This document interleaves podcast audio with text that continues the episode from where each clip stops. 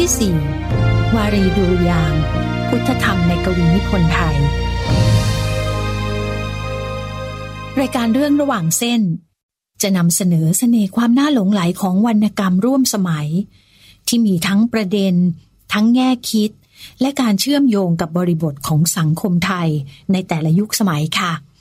ซึ่งก็มีความหลากหลายของวิถีชีวิตของผู้คนต่างๆ เนี่ยสะท้อนอยู่ในผลงานแต่ละชิ้นที่ยกมาด้วยนะคะ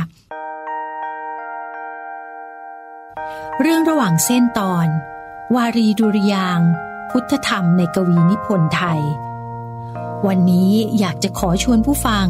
มาดื่มด่ำกับบทกวีวารีดุริยางค่ะ ผลงานนี้เป็นผลงานของ นวรัตพงไพบูรณ์กวีสีร้ายปี 2523 และศิลปินแห่งชาติ สาขาวรรณศิลป์ปี 2536 ค่ะ กวีได้เสนอสารสำคัญนะคะ ว่าด้วยพุทธธรรม โดยชี้ให้เราได้ตระหนักถึงสัจธรรมของชีวิต การปล่อยวางทุกสิ่งที่อยู่รอบกาย เพื่อกล่อมเกล่าจิตใจให้บริสุทธิ์ ความสงบและความเยือกเย็น ดุดเช่นธรรมชาติที่งดงาม ไร้เครื่องปรุงแต่งนั่นเองค่ะ คุณนวรัตน์พงไพบูลนะคะ ได้พูดถึงวารีดุริยางนี้ค่ะว่า เป็นเสมือนบันทึกในแต่ละวันของท่านนะคะ บันทึกความคิด บันทึก ความรู้สึกในแต่ละวัน แต่ว่าท่านก็ได้บอกไว้อีกนะคะว่า ท่านถนัดในทางเขียนบทกวี ท่านก็เลยเขียนออกมาเป็นบทนี้ค่ะวารีดุยางนี้เขียนขึ้นเมื่อหนังสือพิมพ์รายวันฉบับหนึ่งก็มีคอลัมน์ให้ผมเขียน ผมก็เลยบอกอาสาเขียนงั้นเขียนวันละบทแล้วกัน บทหนึ่งหมายความว่าสี่บรรทัดนะผมก็เขียนไปวันละบทวันละบทนั่นแหละก็ นึกอะไรได้ก็เขียนไปเรื่อยๆนะครับ ไม่ได้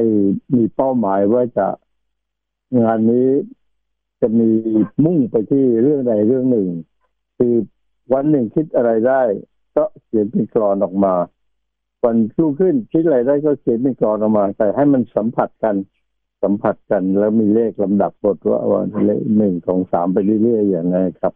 ตอนนั้นดูเหมือนแต่เพิ่งจบจาก ธรรมศาสตร์ใหม่ๆ แล้วก็ยังไม่มีงานทำอะไรที่แน่นอนตอนหลังก็เลยเอามามารวมเล่มบังเอิญผมชอบที่จะเขียนเป็นกรอน ก็เลยบันทึกอารมณ์ความรู้สึกเป็นเป็นกับกรอนออกมาตอนนี้ดูอย่างก็เกิดจากตรงนั้น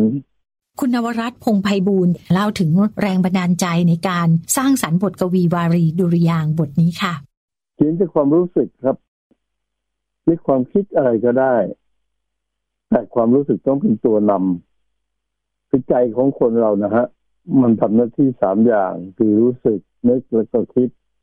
รู้สึกนึกตัวคิดแค่นี้มันไม่ทำอย่างอื่น รู้สึกนี่เป็นปัจจุบันนึกเป็นอดีตคิดเป็นอนาคต แต่ขณะดีกันเนี่ย มันก็มีความรู้สึกนึกคิดอยู่ในนั้นแหละถ้าเราเขียนกรอนจากความรู้สึกนะฮะความนึกความคิดมันก็จะตามมาเอง จะไปตั้งใจว่าเราจะต้องเขียนจากความคิดเข้มข้นอะไรเลย ก็ได้คิดไว้ก่อน แต่เวลานำเสนอด้วยการขึ้นต้นกรอนขึ้นต้นบักเนี่ยเอาให้ความรู้สึกเป็นตัวนำแล้วก็อย่างอื่นมันจะตามมาเองนี่คือการเขียนวารีดูอย่างของผมสำคัญก็คือว่ามันจะทำให้ความคิดของเราไม่หายไป เราทุกคนเนี่ย แต่ละวันเนี่ยมีเรื่องให้คิด มีเรื่องให้รู้สึก มีเรื่องให้นึกจินตนาการเยอะแยะ แต่เราปล่อยมันหายไปหายไป บางทีบางเรื่องมีค่ามากน่าบันทึกไว้ แต่เนื่องจากเราไม่ได้มีประสบการณ์ในเรื่องการบันทึกหรือการเขียน ก็เลยปล่อยให้มันหายไปกลายเป็นเรื่องเล่าวารีดุริยางเป็นบทร้อยกรองประเภทกลอนสุภาพนะคะ มีจำนวน 24 บทด้วยกันค่ะ เดิมเนี่ยพิมพ์อยู่ในชุดประคำกรอง ซึ่งก็มีสามเรื่องด้วยกันนะคะ ก็คือ เมตตา ธรรมคีตา และวารีดุริยางค่ะ โดยนำมารวมพิมพ์ต่อท้ายหนังสือรวมกวีนิพนธ์ที่ชื่อว่าคำหยาดด้วยนะคะ อันเป็นผลงานเล่มแรกของคุณนวรัตพงไพบูลเนี่ยแหละค่ะสำนักพิมพ์ที่ชื่อว่ากอไก่พิมพ์นะคะ ได้จัดพิมพ์วารีดุริยาง แยกออกเป็นหนังสือเล่มกระทัดรัดค่ะในปี 2530 และบทวารีดุริยางเนี่ยนะคะ ยังเคยใช้เป็นบทเรียนภาษาไทย ในระดับมัธยมศึกษาตอนปลายด้วยค่ะ แทบฝั่งทานที่เราเฝ้าฝันถึง เสียงน้ำซึ่งกระซิบศาสตร์ปราศจากเสียง จักรวาลวุ่นวาย ไร้สำเนียง โลกนี้เพียงแผ่นพบสงบเย็น เพื่อชื่นชมรมณีกับชีวิต ที่จะคิดที่จะทำตามคิดเห็น ระเรื่อยเรื่อยเฉยชำลืมลำเค็นลืมความเป็นปรัชนีของชีวิต กวีเปิดฉากด้วยการเชิญชวนคุณผู้อ่านผู้ฟังเนี่ย มาสัมผัสกับความสงบเย็นของธรรมชาติณริมฝั่งทานแห่งหนึ่งนะคะ เมื่อสิ่งแวดล้อมรอบตัวของเราสงบนิ่ง จิตของเราเนี่ยก็จะได้มีอิสระ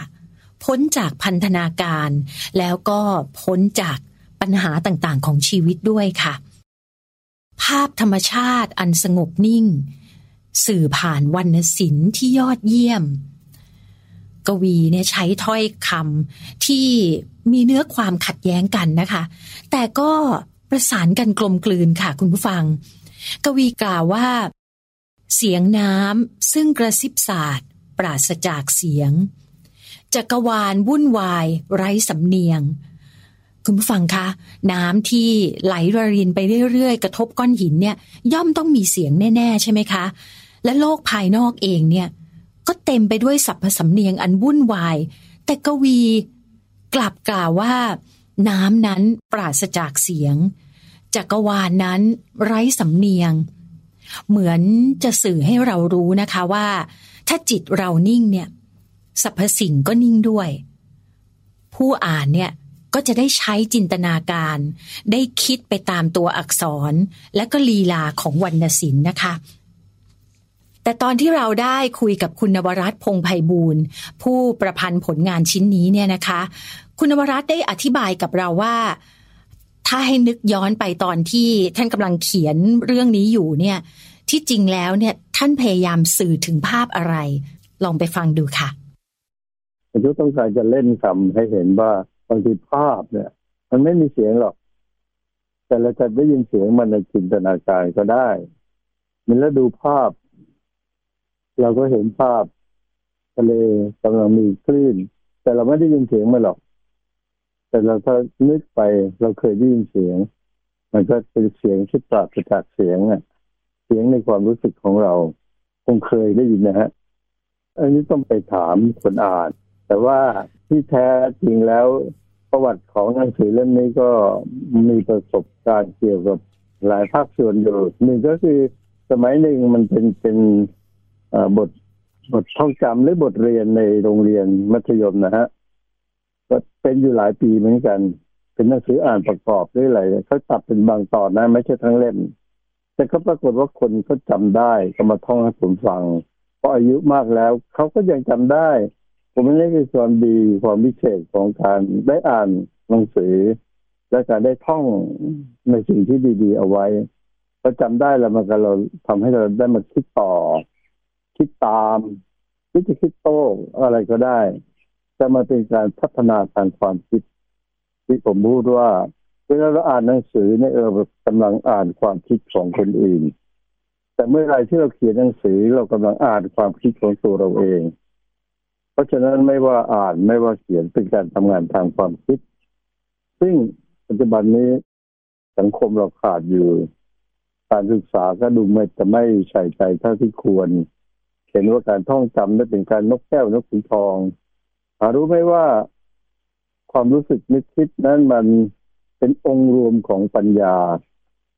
ถ้าเราท่องจำในสิ่งที่ดีๆ มันก็จะอยู่ในในความคิดของเรา ในปัญญาของเราประสบการณ์ของเรา แต่ถ้าคุณไม่อ่านหนังสือเลยนะครับ คุณจะตกเป็นเหยื่อของสิ่งที่มีอิทธิพลมากกว่า หางนกยูงระยะเรียกคลอเคลียน้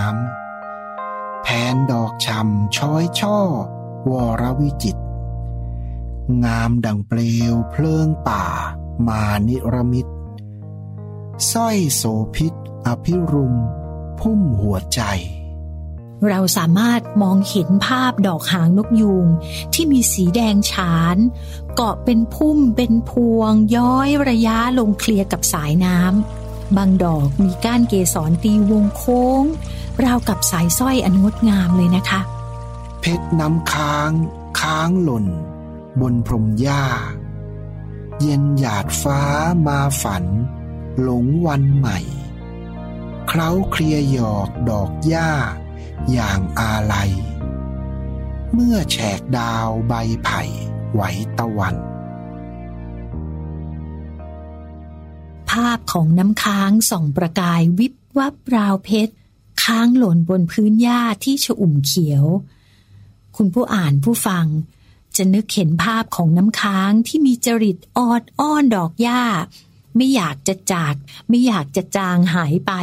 ในยามที่ตะวันก็ทอแสงลอดใบไผ่ เหมือนแฉกของดาวค่ะมโหรีจากราวป่า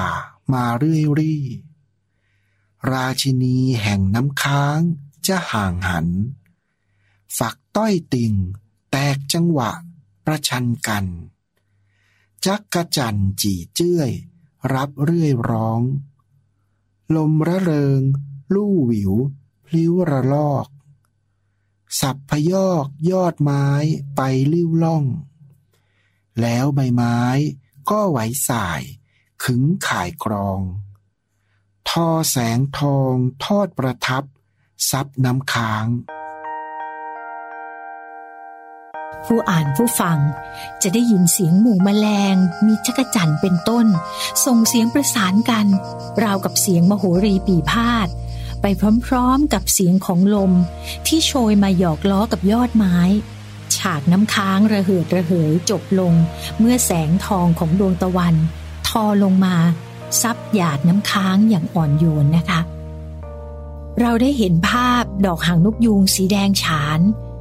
ได้เห็นภาพหยาดน้ำค้างกระจ่างใสกำลังจะจากลา ได้ยินเสียงจักรจันเรไรระงมไพร และสัมผัสได้ถึงสายลมโชยพริ้วอ่อนโยนค่ะกวีได้ปิดท้ายช่วงตอนที่หนึ่งด้วยกลิ่น ดอกไม้ที่หอมจะรุงไปทั้งป่านะคะ และก็สีสันของดอกผีเสื้อ ชมพูแย้มแดงระยับสลับม่วง ที่ก้านเกสรนนั้นหวานฉ่ำราวกับน้ำผึ้งเนื้อความในช่วงที่หนึ่งนี้เนี่ยค่ะ เป็นบทพรรณนาธรรมชาติ ที่อุดมไปด้วยกวีโวหาร ทั้งถ้อยคำและภาพพจน์เปรียบเทียบหลากหลายมากเลยนะคะ ฉายจินตภาพทั้งแสง สีเสียง กลิ่นรสสัมผัส ความเคลื่อนไหวให้บันเจิดอยู่ในจินตนาการของพวกเราที่เป็นผู้อ่านผู้ฟังนี่แหละค่ะ ยมีคำพระท่านสอนว่า ธรรมชาติคือธรรมะ ธรรมะคือธรรมชาติ การพรรณนาภาพธรรมชาติอันงดงามเนี่ยนะคะ ไม่ได้มุ่งหมายที่จะให้ผู้อ่านผู้ฟัง ชื่นชมความงามของธรรมชาติเท่านั้นนะคะ แต่มุ่งหวังให้เราเนี่ยผูกจิตเข้ากับธรรมชาติอันน่ารื่นรม ผ่อนพักกาย แล้วก็สำรวมจิตใจ เพราะในธรรมชาติเนี่ยมีข้อธรรมะให้ครุ่นคิดไว้ด้วยนะคะ เรามาฟังพระมหาสมภพ สมภโว ครูสอนปริยธรรม แผนกบาลี วัดป่าดาราพิรมอำเภอแม่ริมจังหวัดเชียงใหม่ ท่านได้อธิบายว่า ธรรมชาติคือธรรมะ ธรรมะคือธรรมชาติเป็นอย่างไรคะธรรมชาติเนี่ยก็เราก็รู้อยู่นะครับว่าบัดก็ส่วนใหญ่ที่เราคิดกันก็คือจะเป็นต้นไม้ใบหญ้านกสัตว์ต่าง ๆ อะไรที่อยู่ในอยู่นอกเมืองหรือว่าสิ่งที่ไม่ใช่เป็นสิ่งปรุงแต่ง อย่างเช่น สิ่งปลูกสร้างอะไรเงี้ย นะครับ แต่จริงๆแล้วธรรมชาติก็คือสิ่งที่มันเกิดขึ้นอยู่อย่างนั้นเป็นธรรมดาตามเหตุปัจจัย แม้ว่ามันจะเป็นสิ่งปลูกสร้างตึกอาคารบ้านเรือนรถรามรถอะไรก็แล้วแต่นะครับ มันก็คือธรรมชาติที่มันเกิดขึ้นตามเหตุปัจจัยขึ้นมาใช่ไหมครับเราคือสิ่งที่ต่างๆ ที่มันทรงเอาไว้คือมันมีอยู่อย่างนั้น ให้เห็นประจักษ์อยู่ ซึ่งตรงกับคำว่าทำแต่ว่าคำว่าทรงเนี่ย ไม่ได้แปลว่าทรงไว้เฉยๆหรือว่าอยู่นิ่งๆ ทุกสิ่งมันย่อมมีการหมุนเวียนเปลี่ยนแปลงไปอยู่เสมอ การเกิดขึ้นตั้งอยู่ดับไปเนี่ย มันก็เป็นปัจจัยเป็นสิ่งที่มีอยู่ในธรรมชาติอย่างนี้อยู่แล้ว ก็คือธรรมชาติเนี่ย มันเป็นการเป็นสิ่งที่สอนให้เรารู้ถึงธรรมะของพระพุทธเจ้า ที่ท่านก็ตรัสสอนไว้ว่า ธรรมชาติเนี่ย มันเป็นอยู่อย่างนั้นของมันนะครับ ไม่ว่ามันจะสุขจะทุกข์จะ รู้สึกอย่างไรก็แล้วแต่มันก็เป็นอยู่อย่างนั้นของมัน มันมีอยู่อย่างนั้นของมันเปลี่ยนแปลงไปเรื่อยๆนะครับ เรื่องธรรมชาติคือธรรมะ ที่ท่านพระมหาสมภพได้อธิบายสรุปได้ว่า ธรรมชาติมีอยู่ เป็นอยู่อย่างนั้น เปลี่ยนแปลงไปตามเหตุปัจจัย เหมือนธรรมะที่พระพุทธเจ้าท่านได้สอนไว้นะคะ ต่อมาเรามาถึงประเด็นที่ว่า แล้วธรรมะคือธรรมชาติล่ะทีนี้คำว่าธรรมะเนี่ยก็ต้องมาแยกอีก นะครับ ให้เข้าใจว่าธรรมะเนี่ยก็จะมีทั้งส่วนที่เป็นกุศลแล้วก็อกุศล ส่วนที่เป็นกุศลก็จะเรียกว่ากุศลธรรม ส่วนที่เป็นอกุศลก็จะเรียกว่าอากุศลธรรม ทั้งกุศลธรรม แล้วก็อกุศลธรรมเนี่ยก็ล้วนมีอยู่ในโลกเป็นปกติธรรมดา ก็คือตามปกติธรรมชาติของสรรพสิ่ง แต่เมื่อกล่าวคำว่าธรรมะคำเฉย อย่างเดียวเนี่ยนะครับ ก็ย่อมนึกถึงธรรมะที่พระเจ้าตัดสอนเราไว้ ดีแล้ว เพื่อให้บรรลุถึงการหลุดพ้นจากธรรมชาติ คือการเกิดแก่เจ็บตาย เวียนว่ายตายเกิด ด้วยการเข้าใจแล้วก็รู้ทันธรรมชาติของจิต ส่วนเนี้ยจะเป็นส่วนที่ลึกซึ้งมากขึ้นนะครับธรรมะคือธรรมชาติ ก็คือต้องเข้าใจถึงธรรมชาติของในส่วนที่ละเอียดที่สุดในโลก ก็คือจิตของเรา เมื่อเรารู้ทันถึงธรรมชาติของจิตแล้ว ว่าเขามีการเกิดดับอย่างไร และมีอารมณ์อย่างไรมาประกอบกับการเกิดดับนั้นเมื่อเรารู้ทันเนี่ยก็จะเป็นปัญญาขึ้นมาสามารถตัดส่วนที่ไม่ดีออกได้ ส่วนที่ไม่ดีก็คือกิเลสนี่แหละ คงไว้แต่ส่วนที่ทำให้จิต ผ่องใสก็คือส่วนที่เป็นกุศลธรรมนั่นเองจนสามารถหลุดพ้นออกจากการเวียนว่ายตายเกิดนี้ได้ ในช่วงที่สองกวีกล่าวถึงใจของคนเราค่ะ คนเราเนี่ยมักจะปล่อยให้ใจเป็นนาย กายเป็นบ่าว กลางวันเนี่ยก็ว้าวุ่นกับเรื่องที่ร้อนอกร้อนใจ พอกลางคืนก็ยังพกความร้อนอกร้อนใจ กลุ่นเป็นควันให้อึดอัดใจไปอีกนะคะ กวีได้เสนอแง่คิดว่า เราควรเลิกปรุงแต่งจิต ไม่ต้องมีความปรารถนาในอารมณ์ค่ะ เลิกความคิด ขันแข่งปรุงแต่งจิต เลิกชีวิตวุ่นวายในทุกที่ เลิกเดือดร้อน ดิ้นรนคนใยดี ไม่ต้องมีปรารถนาในอารมณ์ ฟังต้นไม้ สายน้ำย้ำให้หยุด หยุดเสียทีเถิดมนุษย์ หยุดสะสม หยุดปรุงแต่งแซงตามความนิยม สร้างสังคมโสโครก โลกจึงร้อน จงหยุดชมชื่นใจในใจเถิดทุกสิ่งเกิดก่อไว้ในใจก่อน สมมุติจากหัวใจไปทุกตอน ใจจึงซ่อน ทุกสิ่ง จึงลวงไว้ สงสารใจ ใจเจ้าเอ๋ยไม่เคยนิ่ง วนและวิ่ง คืนและวัน วันและไหว เหมือนถูกกายกำบัง กักขังใจ ใจจึงได้ดิ้นรนทุกขนทาง กลางคืนคอยเป็นควันอั้นอัดไว้ ครั้นกลางวัน ก็เป็นไฟไปทุกอย่าง ร่างกายถูกผูกพันสันระพาง เป็นสื่อกลางแก่ใจรับใช้การ เมื่อใจทุกข์ กายก็ต้องทนครองทุกข์ ครั้นใจสุข กายก็สุข สนุกสนาน วนเวียนว่างทุกสุข ทุกวันวาน แล้วสะสมสันดาน การเป็นคน เมื่อใจของเราเผชิญกับโลกธรรม ก็คือ รัก โลภโกรธ หลง แล้วปล่อยวางไม่เป็น ใจจึงหน่าย จึงเหนื่อย จึงเมื่อยล้า วุ่นผวา ว่อนไหว ถูกไล่ต้อน เกิดแล้วก่อล่อแล้วเร้น เย็นแล้วร้อน ไม่พักผ่อนเพียงสักคราว เฝ้าแฟบฟู สภาพวิ่งวุ่นของใจที่เรียกว่า โคจรของใจ อันเป็นข้อธรรมะสำคัญทางพระพุทธศาสนาเนี่ย เรามาฟังความคิดเห็นของคุณนวรัตพงไพบูลย์เจ้าของงานเขียนชิ้นนี้กันนิดหนึ่งนะคะ ท่านเป็นกวีซีไรต์ปี 2523 และศิลปินแห่งชาติสาขาวรรณศิลป์ ปี 2536 ค่ะ ส่วนใหญ่มันก็จะในพอมันถึงความคิดมันก็จะไปทางธรรมะ ธรรมะก็คือสัจธรรมตัวในที่สุดแล้ว ไม่ว่าจะเป็นความรู้สึกความนึกความคิดหรือจะอะไรที่มันฝังใจจดจำก็อย่าไปยึดมั่นถือมั่นอย่าไปยึดติดมัน มันก็ผ่านไปเท่านั้นเองเหมือนกับที่ว่าตอนต้นเราพูดถึงความรู้สึกน้ำกระซิบศาสตร์ปาจากเสียงให้แล้วก็ จักรวาลบอกเล่าอะไรต่างๆ เราเยอะแยะนั่นก็คือจินตนาการไปแล้วเกิดความคิด แต่ท้ายที่ให้ท้ายที่สุดของสัจจะจริงๆ แล้วก็คือว่ามันเกิดขึ้นแล้วมันก็มีอยู่ แล้วมันก็ผ่านไป คือเราอย่าไปยึดมั่นกับมัน แต่เรามุ่งมั่นกับมันได้ ขอกายเจ้าจงเป็นเช่นต้นไม้ ยืนอยู่ได้โดยพบสงบนิ่ง เพื่อแผ่ร่มและเป็นหลักให้พักพิง แต่งดอกพริ้งผัดฤดูอยู่ชั่วการ และใจเจ้าจักเป็นเช่นสายน้ำใสเย็นฉ่ำชื่นแล้วไหลแผ่วผ่าน เพื่อเลี้ยงชีพชโลมไหลให้เบิกบาน เพียงพ้องผ่านผิวแผ่ว แล้วผ่านเลย อิสระเสรีที่จะไหล ด้วยเพลงไพเราะล้ำร่ำเฉลย